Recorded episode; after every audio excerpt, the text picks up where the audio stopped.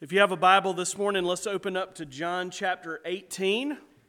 John chapter 18. We're going to pick up where we left off last week with kind of the second half of verse 38, and we're going to go through verse 16 of chapter 19. So we've got some ground to cover this morning. if you have no idea where John is, feel free to open up. You've got a, a Pew Bible there if you don't have one with you.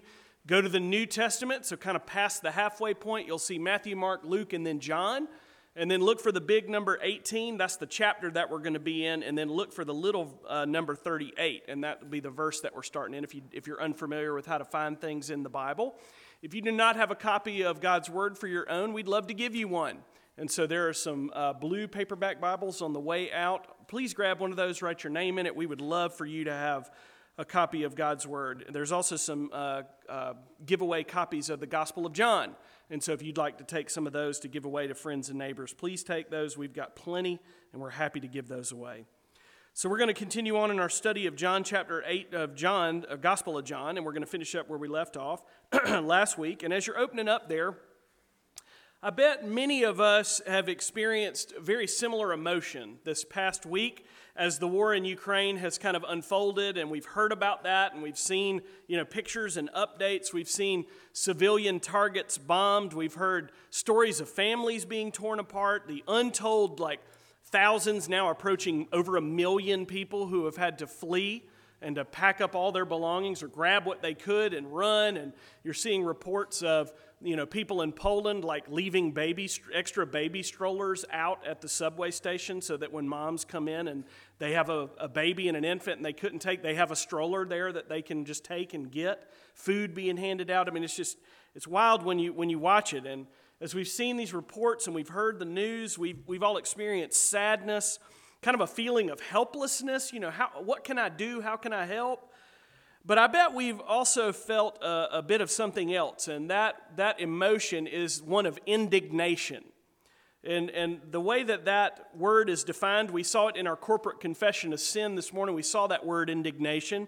The way it's defined is anger or annoyance provoked by what is perceived as unfair treatment. And you see these reports of the bombs falling and civilian targets being shelled, and you, you ask, what could these people possibly have done to deserve all of this? That feeling of indignation, like, who in the world do these Russians think that they are? And these, these people, this feeling of indignation, it's so unfair. Why in the world is this happening in our world? We've all kind of maybe felt a tinge of that emotion. And the events over this past week have shocked us back into reality. It's reminded us that, yes, we do still indeed live in a fallen world, and that injustice and petty tyrants still exist in what appears to be a very modern and civilized world. We're reminded that the refrain of Ecclesiastes over and over again is there's nothing new under the sun. And we're reminded of that yet again. And this morning, as we read this text, I want you to kind of take that feeling of indignation with you into this text. Uh, many of us are so familiar with the story of Jesus' arrest and trial that we've kind of become desensitized to just how terrible this actually was. One of my seminary professors told the story about reading the Jesus Storybook Bible with his kids for the first time, these little ones, and he was just trying to expose them to the person and work and the life and the ministry of Jesus. And he started just kind of reading through this with his small kids at bedtime, and his kids loved hearing about Jesus and how kind he was, especially to other kids just like them. You know, they, they loved hearing about Jesus. And he talked about how indignant they got when they read about Jesus being put on trial, beaten, and crucified. And they said, Daddy, that's just not fair. Why would they do that to Jesus? And that's the big question, isn't it, as we think about this text? Why did they do that to Jesus?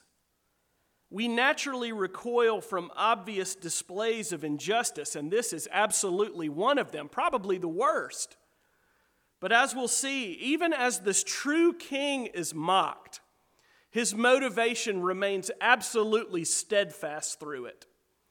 And so let's go now and read this portion of Scripture as we think about the arrest and the beating of Christ. John chapter 18, starting at the the, the second half of verse 38. Let's give attention to the reading of God's word. After he had said this, he went back outside to the Jews and told them, I find no guilt in him, but you have a custom that I should release one man for you at the Passover. And so, do you want me to release to you the king of the Jews? And they cried out again, Not this man, but Barabbas. Now, Barabbas was a robber.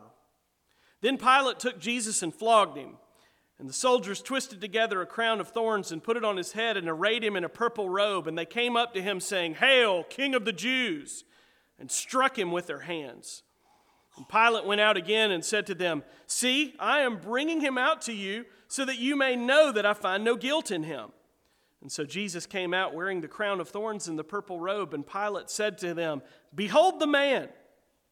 When the chief priests and the officers saw him, they cried out, Crucify him! Crucify him! And Pilate said to them, Take him yourself and crucify him, for I find no guilt in him. And the Jews answered him, We have a law, and according to that law, he ought to die because he's made himself the Son of God. And when Pilate heard this statement, he was even more afraid. He entered his headquarters again and said to Jesus, Where are you from? But Jesus gave him no answer. And so Pilate said to him, You will not speak to me? Do you not know that I have authority to release you and authority to crucify you? And Jesus answered him, You would have no authority over me at all unless it had been given you from above. Therefore, he who delivered me over to you has the greater sin. From then on, Pilate sought to release him, but the Jews cried out, If you release this man, you are not Caesar's friend. Everyone who makes himself a king opposes Caesar.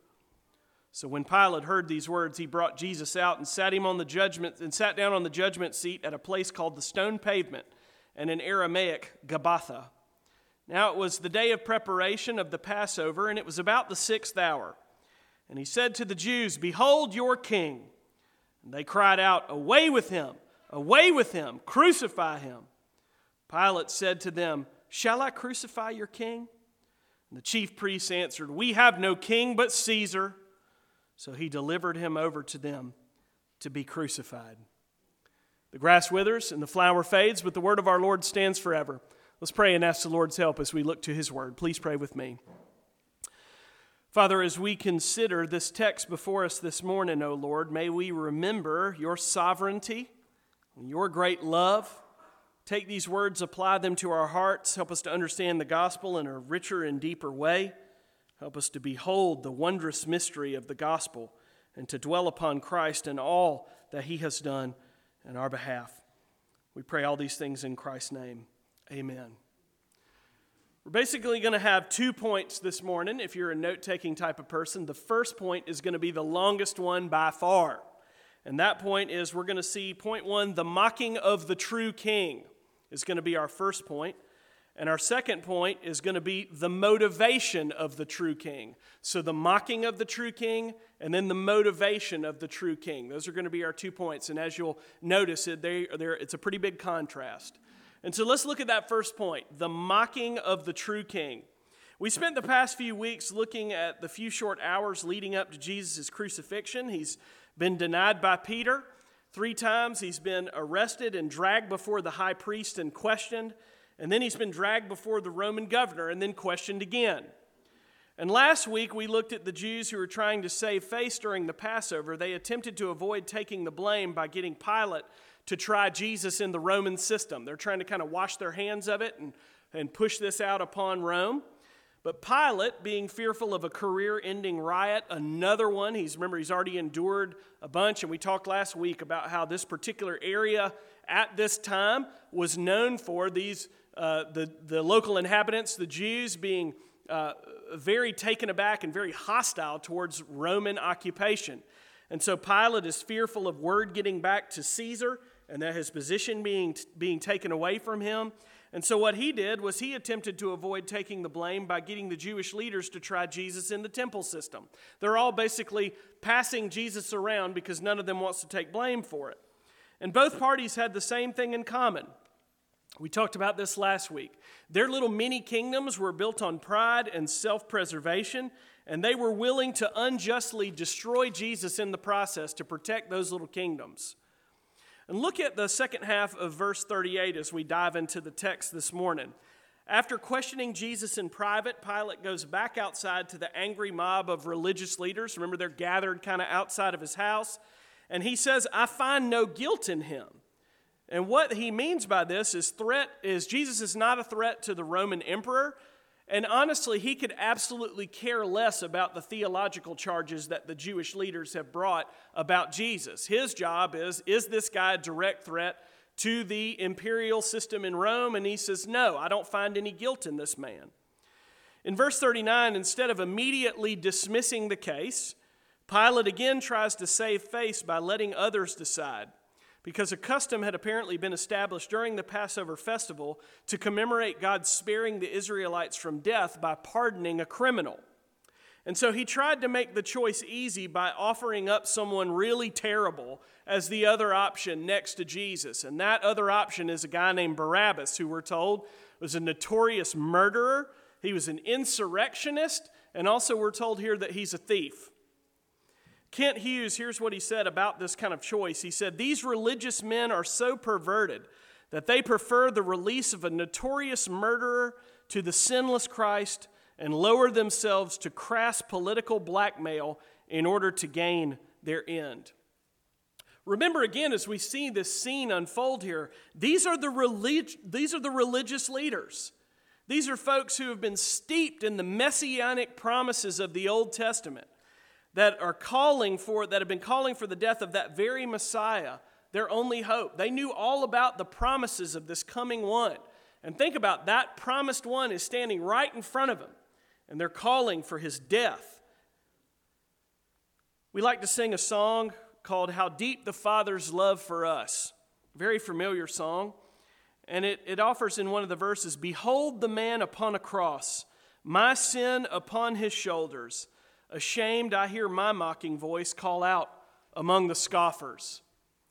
And you see, we're not innocent bystanders in this scene. It's so interesting, it's, it's so easy for us to kind of distance ourselves from these Pharisees and from others in these biblical texts and think, well, I wouldn't do something like that. But you see, we're not innocent bystanders. We are among the mockers. And you think, how often do we choose what is debased over Christ? How often are we willing to throw him under the bus of our own ambition in order to save face to get what we want? We have this thing that I want to protect my little kingdom and I want to do what I want when I want it, which is the heart of sin. And we're so willing to throw Jesus under the bus to be able to protect our own little mini kingdom. How often do we let injustice happen before our eyes and stay silent to protect ourselves? The bad news of this scene is that we have the same Pharisee heart beating in our chests. I do, you do. That's why we see ourselves as part of the mockers.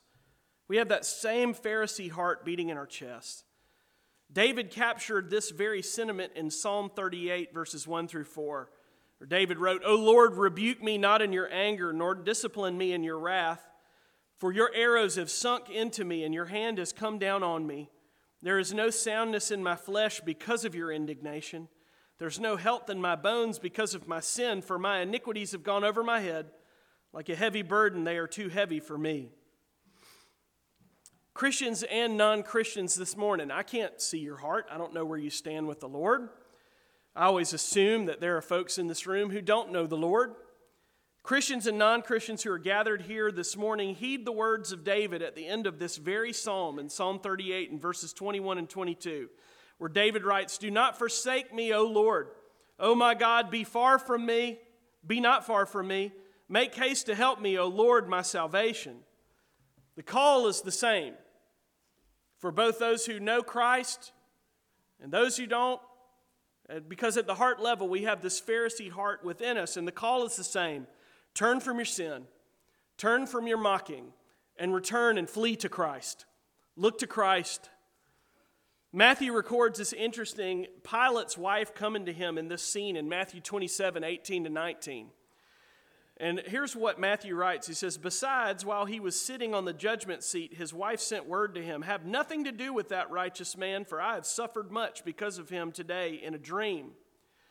The Romans placed great weight on dreams and omens, but Pilate ignored her warning. I mean, imagine this note coming in from your wife, this word coming in, and she's saying, Please don't press forward with this. I've had this dream about him, and, and I don't see anything good that's going to come out of it.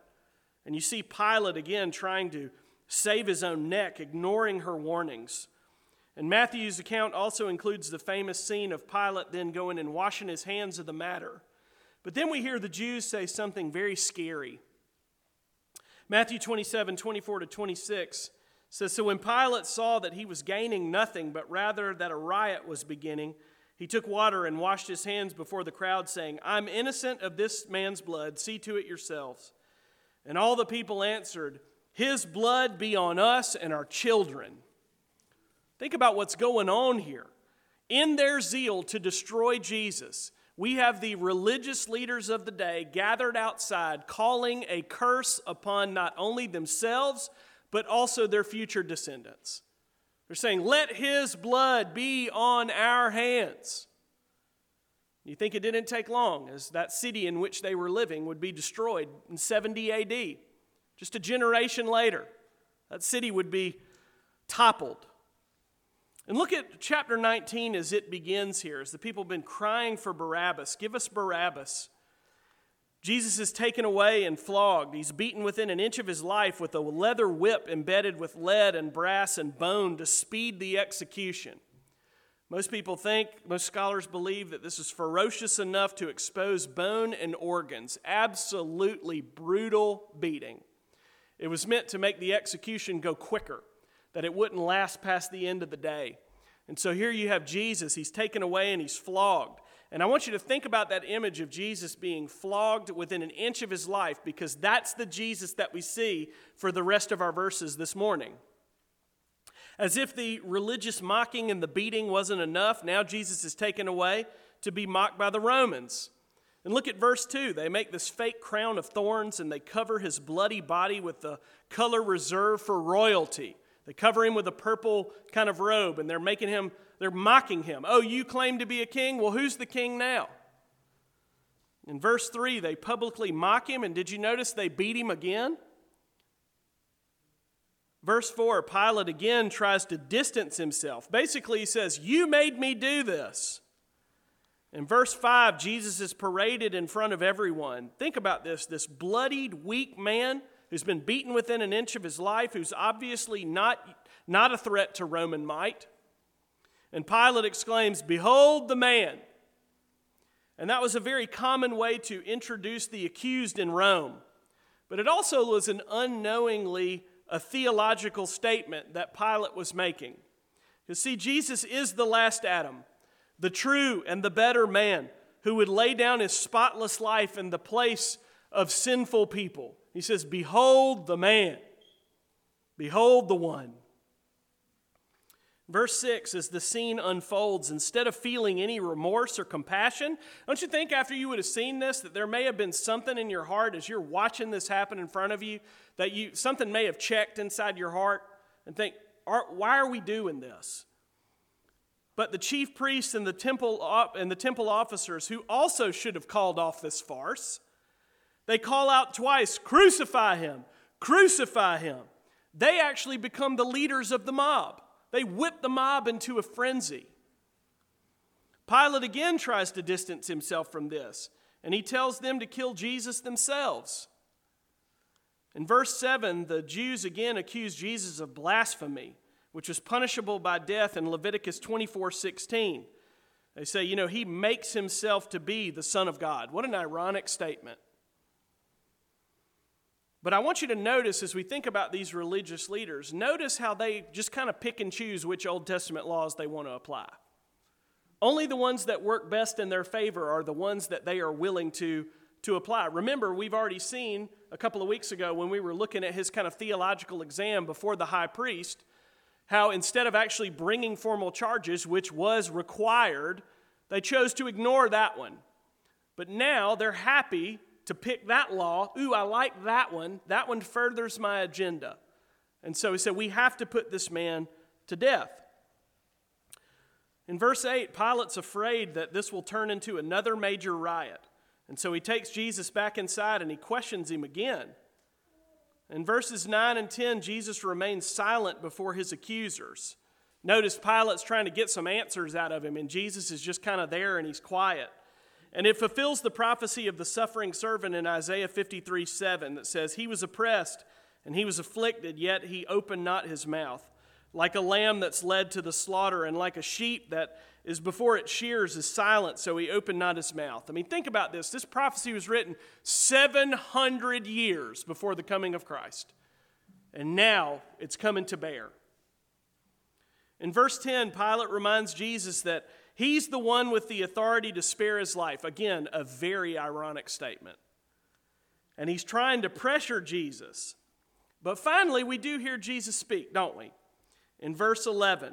And he reminds him of the true of what true authority is. Look at what Jesus says. Pilate questions him, So you will not speak to me? Do you not know that I have authority to release you and authority to crucify you? In verse 11, Jesus answered him, You would have no authority over me at all, unless it had been given you from above. Therefore, he who delivered me over to you has the greater sin. And I want you to think about imagine Jesus speaking these words after he's been beaten within an inch of his life and he's bloody Probably every one of these words was agonizing to speak. And he is reminding, he is reminding uh, Pilate of where true authority comes from, and that is God Himself, who's sovereign over this entire affair. Even the wickedness of the Pharisees and the cowardice of Pilate are part of the plan. All of them are like clay in the Father's hand as He is working and moving all things towards redemption. John chapter 10, verses 17 to 18 says, For this reason the Father loves me, because I lay down my life that I may take it up again. No one takes it from me, but I lay it down of my own accord. I have authority to lay it down, I have authority to take it up again. This charge I have received from my Father. This is Jesus saying that. I have the authority to lay down my life and pick it up. And Pilate is saying, Don't you know I'm the one who has the authority to either preserve your life or end it? And Jesus has already said, No, you don't. I have that authority. And it's a good reminder for us today that God is still sovereign and we trust Him through all circumstances. All His works are good, His heart is good, His will is holy. And we see the Son of Man, Jesus, this incarnate one who's coming and He's being beaten and bruised and mocked. But yet, it's all moving towards the cross. Joseph learned this after being betrayed and sold into slavery by his own brothers. What did he say at the end of Genesis 50? He says, As for you, you meant evil against me, but God meant it for good, to bring, bring it about that many people should be kept alive as they are today. You see the sovereign hand of the Lord. You see Jesus willingly offering himself up. In verse 12, Pilate still tried to find a way to, to release Jesus. You see Pilate just trying to weasel out of this any way that he possibly can. But the Jews accuse him of being a traitor to Caesar for not dealing with someone who claimed to be a king. They were threatening Pilate with the loss of his title. Friend of Caesar was a very specific title. And they're basically saying if you don't deal with this guy who is claiming to be a king, and is in direct opposition to the Roman emperor, you will no longer be a friend of Caesar. And basically, we are going to fuss and complain about this and make sure you lose your job. And so you see Pilate being threatened here again. And so then in verse 13, it kind of starts coming to a conclusion. Pilate goes to some sort of official place, it's called the stone pavement. Gabbatha actually means in Aramaic an elevated place, so kind of like the high place where judgments were officially rendered. And in verse 14, John tells us that this was the day of preparation before the Jewish Sabbath on Saturday. And some commentators have made a big deal out of the exact time of day mentioned in verse 14, but we can't really be certain. John tells us that it was about the sixth hour, which is around noon, but it could have been earlier based on someone looking at the position of the sun. It's not like somebody pulled out the, you know, we have we have watches and phones that kind of connect to kind of universal time. You know, they would have looked up at the sun and seen its relative position and said it's about noon. It could have been a little earlier. Because remember, based on the season, the sun may have been a different place. And so the exact time is not as important, though, as the day. because this day was the day that the lambs were killed in preparation for the Passover feast the next day, reminding us yet again that Jesus was the true sacrificial lamb that all those other lambs pointed to. Remember, this happened in real space and time, in history. What was going on at the time was this Passover feast, and this was the day where all the lambs were killed to get ready for the feast the next day. Don't you see how it's all coming together and it's clicking together. Now Pilate exclaims, Behold your king, in a mocking tone as Jesus stands there. In verse 15, the Jewish leaders call again for Jesus to be crucified. Did you, number, did you notice the number of times they called for his death? Three. Just like Peter. I don't know him. Now crucify him, crucify him, crucify him. But instead of a rooster crow, we see Pilate trying one last time to persuade the mob. He says, Shall I crucify your king? Calling Jesus this only angered the mob even more, so much so that they say something so ludicrous that it shocks us today. He says, Shall I crucify your king? And they get so incensed, like, Who in the world does Jesus think he is? He's not our king. They say something so ludicrous it still shocks us today. Think about what they're saying. They say, we have no king but Caesar. This is from the lips of the clergy, from the religious leaders of the day. We have no king but Caesar. Wow, just amazing that is. Shows you how hypocritical they had become. They hated Roman occupation. Remember, these are the same people that would lay in the street outside the governor's house and he threatened to lop their heads off. And in defiance, they just stretched their necks out all the more. They hated Roman occupation. And they fought it tooth and nail, and Pilate knew this very well. But now they were willing to pledge their allegiance to Rome just to take Jesus out of the picture. And in verse 16, they get their wish, don't they? As Jesus is, has an official judgment rendered upon him and he is handed over to be crucified. You see the mocking of the true king, publicly mocked, beaten. Behold your king. Mocked by Rome, mocked by his own people, mocked, the true king mocked. Okay, so why should we care? This is our second point, which is shorter than the first, by far. This is the motivation of the true king. This is where the rubber hits the road. Iain Duguid asked a piercing question in his commentary that I read this past week. He asked, What kind of king do we want? One who will destroy us, or one who loves us enough to be destroyed on our behalf? What kind of king do you want? One who will destroy you, or one who loves you enough to be destroyed on your behalf? We all have, at some point in our lives, pledged our allegiance to another king, have we not? And the world is quite happy to keep parading false kings in front of us the king of money, comfort, materialism, lust, power, control, physical appearance, social status, whatever it is. Which, which is the new king that you will come and pledge your allegiance to? Which idol will you bow down to? But I think deep down we all know that those fake kings won't last. None of them will help us beyond the grave, but they will happily lead us there. Only one king in human history has given everything up to save his enemies and offer them a place in his family. Think about that. It's King Jesus. Willingly laid down his life for his enemies to rescue and redeem them and also to bring them not only into his kingdom but into his family. Remember that little question the little kids asked at the beginning? They said, Daddy, that's not fair. Why did they do that to Jesus? The answer to that question lies at the very heart of the gospel. You see, Jesus was not just a passive recipient of injustice, he freely offered himself. He knew what was coming, he knew it had to be done. And he willingly laid down his life. As we said, he was like a lamb led to the slaughter, but yet he opened not his mouth. Why? John 10, verse 11 I'm the good shepherd. And the good shepherd lays down his life for the sheep. That's why. That's why he did it. Romans 5 8 tells us that God shows his love for us and that while we were sinners, Christ died for us. Psalm 7, verse 11, tells us that God is a righteous judge and a God who feels indignation every day. Why? Because the ones he has created have turned their backs on him and their sin. That's you, that's me, that's everybody in this room, and that's bad news. We all, like sheep, have gone astray. We all have turned our backs on the God who loves us and the God who made us. We're all guilty of that, every one of us. And that's the bad news that's laid before us. Oh, but there's good news. There's good news, friends.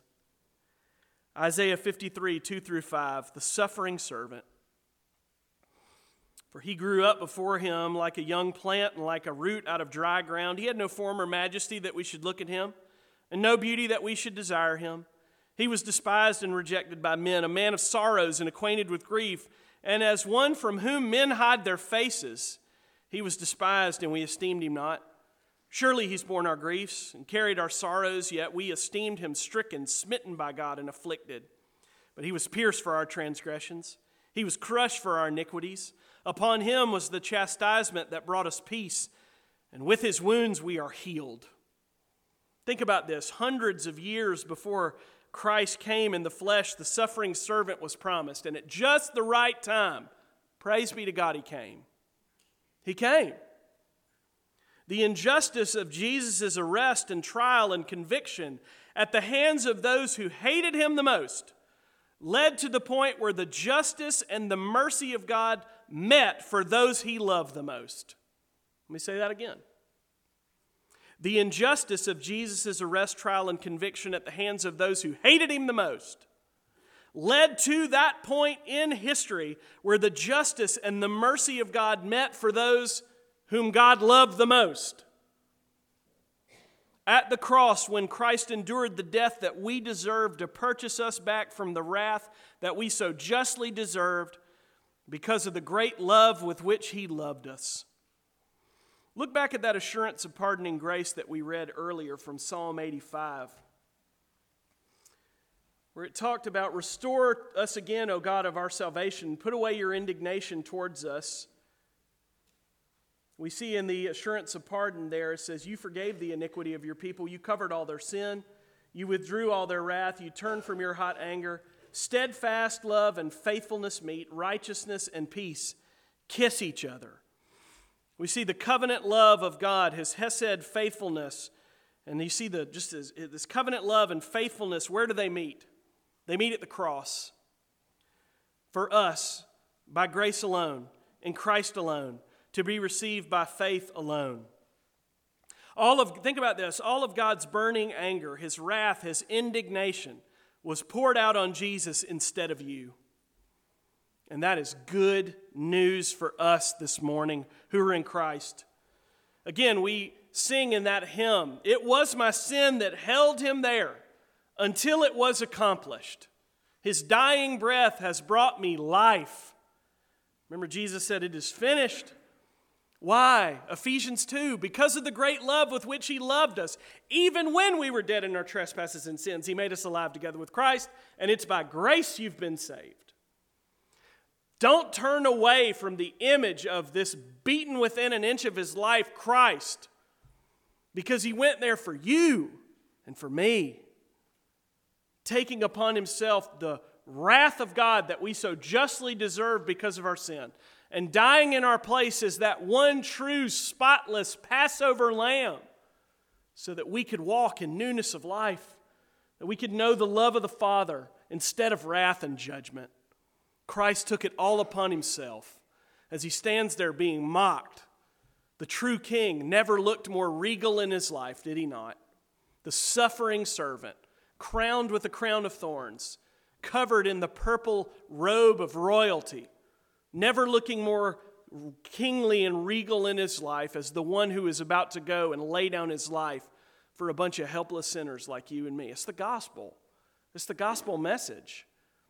And even as we see ourselves in the crowd shouting, Crucify him, we think about this. Why should we care this morning? I'm almost done. Why should we care about any of this? Because it's our only hope, ladies and gentlemen. It's our only hope. It's all we've got. 1 Peter 2 21 to 25. For to this you've been called, because Christ also suffered for you, leaving you as an example that you might follow in his steps. He committed no sin, neither was deceit found in his mouth. When he was reviled, he did not revile in return. When he suffered, he did not threaten, but continued entrusting himself to him who judges justly. He himself bore our sins in his body on the tree that we might die to sin and live to righteousness. By his wounds, you have been healed. For you were straying like sheep, but now have returned to the shepherd and overseer of your souls. We think about this beaten, mocked Jesus, and we're reminded it had to be like this.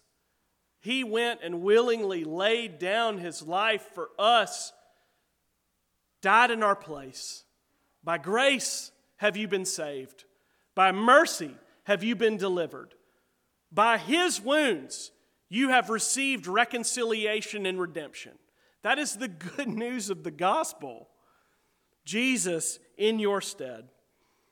Again, we're about to sing the song, Come Behold the Wondrous Mystery. Come behold the wondrous mystery of the gospel. Come stand in awe of it. Christ the Lord upon the tree for you. And what is our response? Behold, behold your king. Behold him in all of his majesty slain for you. Let's pray. Father, thank you for your mercy and your kindness to us, O Lord. When we think about you being mocked and beaten, slandered, Lord, we consider and remember your grace and your mercy towards us. We're reminded of the cross, that it was our sin that held you there until it was accomplished. And we live in light and dwell upon the banner of your love because it is finished. And Lord, help us to not turn away from this scene of your mocking and beating and humiliation, O oh Lord, as we are reminded that it took nothing less than that to redeem and restore us and to purchase our salvation. We couldn't do it on our own. Forgive us, O oh Lord, for all the ways that we have followed other kings and other idols, all the ways that we have mocked you by our words, by our lives, O Lord, and help us to flee to you.